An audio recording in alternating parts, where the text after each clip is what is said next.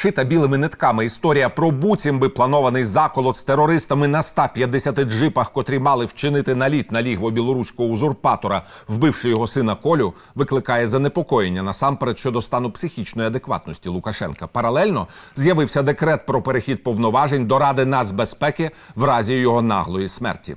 У разі смерті Лукашенка Радбез отримає необмежену владу в країні. Тому, якщо в когось з членів Ради безпеки зненацька прокинуться політичні амбіції, то декрет Лукашенка стане для них божевільною спокусою, адже в одну мить можна буде зірвати джекпот. Ігор Ілляш, білоруський журналіст. Про паранояльний страх повторити біографію Кадафі і небезпечну гру Лукашенка з мирним атомом чи то брудною бомбою Павло Усов, білоруський політолог, керівник центру політичного аналізу і прогнозів з Варшави.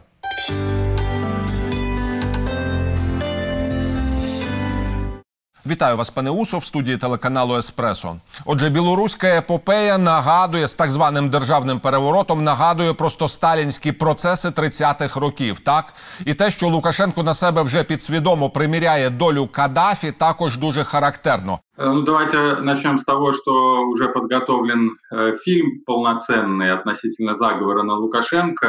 Он э, идет где-то около часа Э, Времени, и там более расширенные, то есть джипы, 150 джипов — это самое меньшее, что использовали и хотели использовать заговорщики против Лукашенко и его детей. Там также фигурируют дроны с гранатами, которые должны были быть запущены во время Славянского базара или Дня Победы 9 мая. Также фигурировали э, практически взрывчатки, которые э, поставлялись в Беларусь или переправлялись в Беларусь с Украины и много-много другого. То есть э, э, заговор раздутый настолько мощно, что действительно напоминает не только процессы 30-х годов в Советском Союзе, откуда, скорее всего, идеологические ноги растут, но и известные провокации, которые использовались и гитлеровцами в 1939 году, и тем же Сталином – для осуществления захвата прибалтийских стран и войны в Финляндии. То есть э, сценарий, э, он очевиден. Ну, можно даже провести аналогию с тем, что русские сделали с Донбассом и с Украиной, э, и распятого мальчика. Это все вот единая такая ідеологічна канва. Я просто от зараз ви це діло все дуже гарно систематизували. А я навіть не зміг підібрати аналогію, хто з письменників фантастів міг описувати подібну маячню. Э, я думаю, що вот э, в этих комментариях к фильму появилась фигура э, Князева. Да, это был один из ключевых идеологов и остается ключевых идеологов режима Лукашенко. Так вот, этот известный персонаж выпускник э, школы КГБ и ФСБ, он кадровый офицер контрразведки, сейчас э, такой условно почетной пенсии. И вот именно он говорил о 150 джипах, о других элементах заговора. И э, я думаю, что он был одним из соавторов вот этой вот концепции, конечно, которая встраивается, безусловно, и в российский подход вот этот геополитический и идеологический в отношении Запада и постсоветских э, стран, где Беларусь рассматривается как буфер, э, как зона, которую пытаются дестабилизировать США и Европейский Союз для того, чтобы в перспективе напасть на Россию.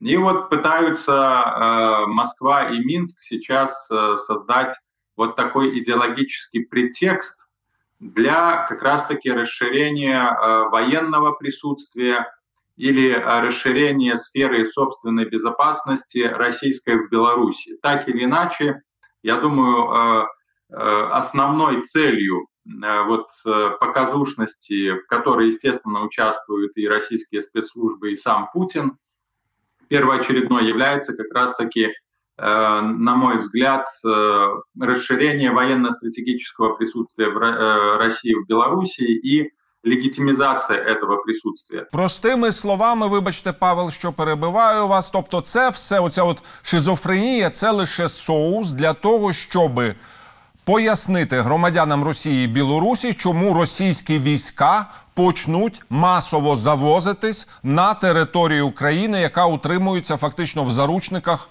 у білоруської хунти. Ну, в принципе, если говорить о вот, присутствии военно-стратегическом, оно уже так или иначе уже есть. Э, э, как было заявлено э, руководителем совместной системы, союзной системы противовоздушной обороны Игорем Голуба, с лета этого года российские и белорусские военные совместно будут уже патрулировать военно-воздушное пространство Республики Беларусь. Куда еще зайдет вот эта вот интеграция, сейчас предвидеть э, трудно. И, конечно, не надо забывать очень важный политический аспект, который непосредственно связан вот с этой теорией заговора. Это подписание декрета Лукашенко о передаче президентских полномочий, либо в случае чрезвычайной ситуации в Республике Беларусь, э, новому политическому органу с э, сверхполитическими функциями Совету Безопасности который, отмечу, в Конституции не прописан и никакими конституционными правовыми полномочиями осуществлять какую-либо власть в Беларуси не имеет. Но мы видим, Лукашенко вот эту вот э, подготавливает почву, именно политическую, идеологическую, для того, чтобы э, по факту власть в стране перешла к военной или полувоенной администрации, э, которая, в свою очередь, будет вводить чрезвычайные меры – одним із елементів которого являється воєнне присутствие Росії в Білорусі. Як ви думаєте, можливо, зараз Лукашенко справді застрашили? Можливо, він просто настільки відірвався від реальності, що не розуміє тих всіх сценаріїв? Е, понимает это Лукашенко или не понимает? Думаю, что понимает. И прекрасно понимает, е, в какой он ситуации оказался.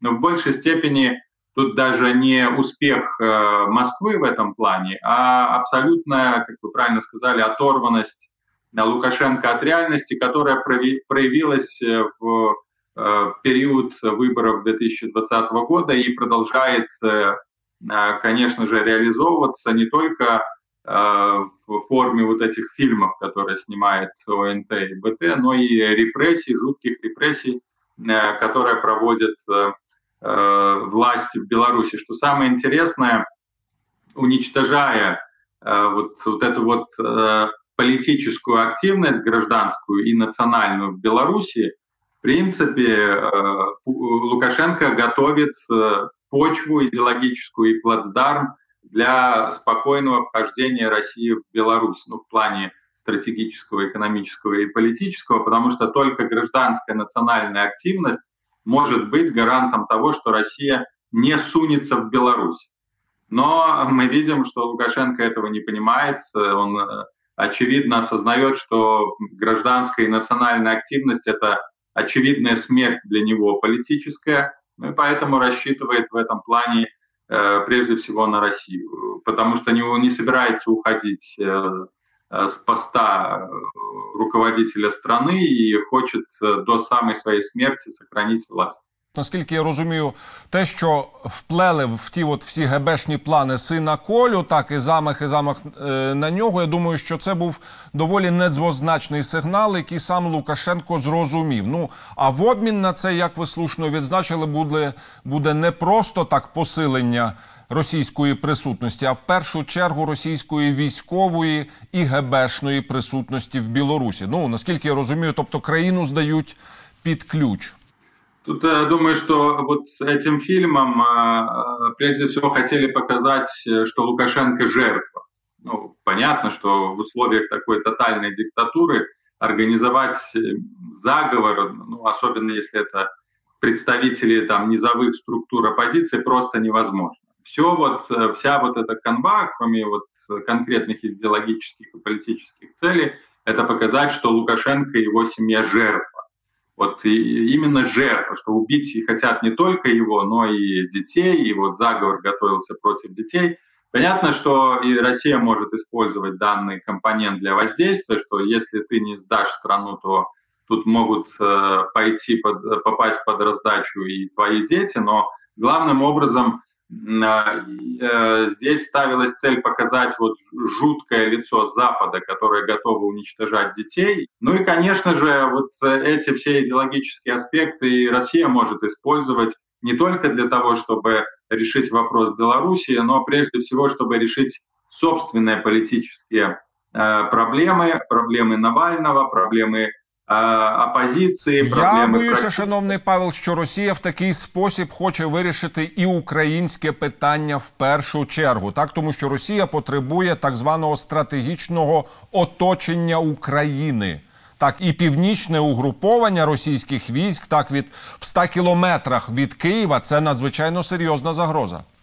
Ну, в стратегическом плане, безусловно, э, тут никакого сомнения это не вызывает, э, что, в принципе, после, э, как угодно это можно называть, военно-интеграционного захвата Беларуси, она становится дополнительным плацдармом источником угрозы для Украины.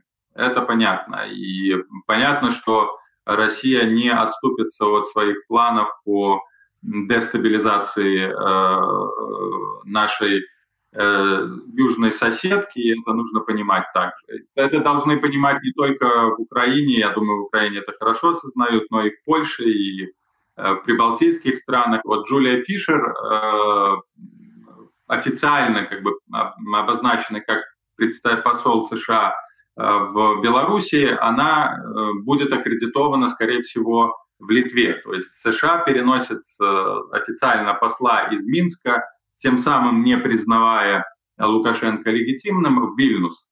Соответственно, э, власти и идеологи пытаются представить э, Вильнюс, Литву, как вот этот плацдарм э, для атаки со стороны Соединенных Штатов Америки. Более того, в 2020 году для учений и уже, в принципе, не только, НАТО разместила часть военного контингента на территории Э, Литвы недалеко от границы с Беларусью. И вот это все пытаются представить как подготовку для агрессии против, против Белоруссии, естественно, со стороны Соединенных Штатов. Отсюда и вот эти джипы, э, которые мчались по направлению к белорусской границе с тем, чтобы расстрелять э, Колю и Сашу Лукашенко. А як ви думаєте, оця от російсько-білоруська ядерна програма так наскільки вона займає важливе місце, так тому що в принципі про це говорять недостатньо активно, але побудова фактично російської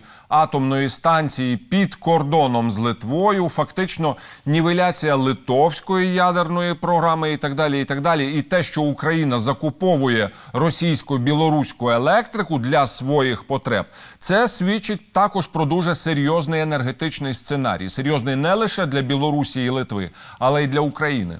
Вот в этом фильме, который э, крутят на ОНТ, да, там четко говорится отключение энергетических систем в Беларуси, намекая на то, что это может повлиять на качество работы атомной электростанции и превратить ее во второй Чернобыль. То есть подступ, подспутно, косвенно вот эта э, идея того, что если вы э, там начнете э, каким-то образом нас э, дестабилизировать, условно говоря, не признавать, э, ну, тут имейте в виду, что есть у нас, э, ну, можем его назвать там грязная атомная бомба, да, в случае чего. Это такой типичный шантаж. Ядерный шантаж.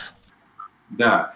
А, что касается стратегического ядерного присутствия в Беларуси, то я думаю, что даже в перспективе такого трудно ожидать.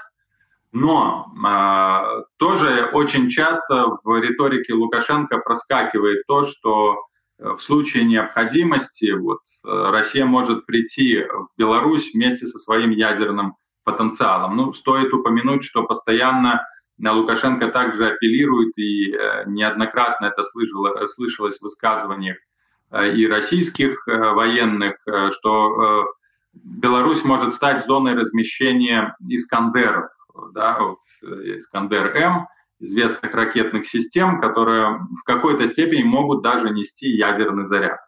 Э, то есть вот эта вот риторика нуклеарно-атомного, военного вот такого потрясания э, воздуха и идеологического запугивания, она, она присутствует. И цель ее, конечно же, воздействовать на западное государство. Мы все помним еще со времен Холодной войны, как э, многие пацифисты на Западе стремились к тому, чтобы вот пойти на уступки Советскому Союзу, не дразнить его, вместо того, чтобы как раз-таки сосредоточиться на том, чтобы этого колосса как можно быстрее разрушить.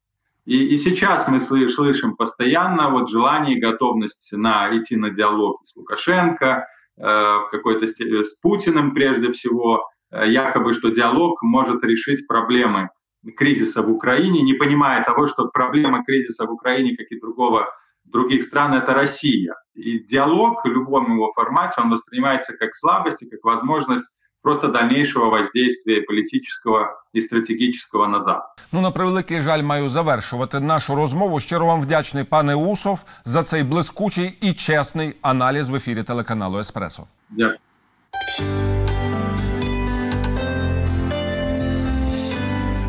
На сьогодні мене все, але не перемикайтесь. Мої колеги інформуватимуть про найістотніше. Лишайте з еспресо до зустрічі в ефірі. Веселих і погідних вам великодніх свят.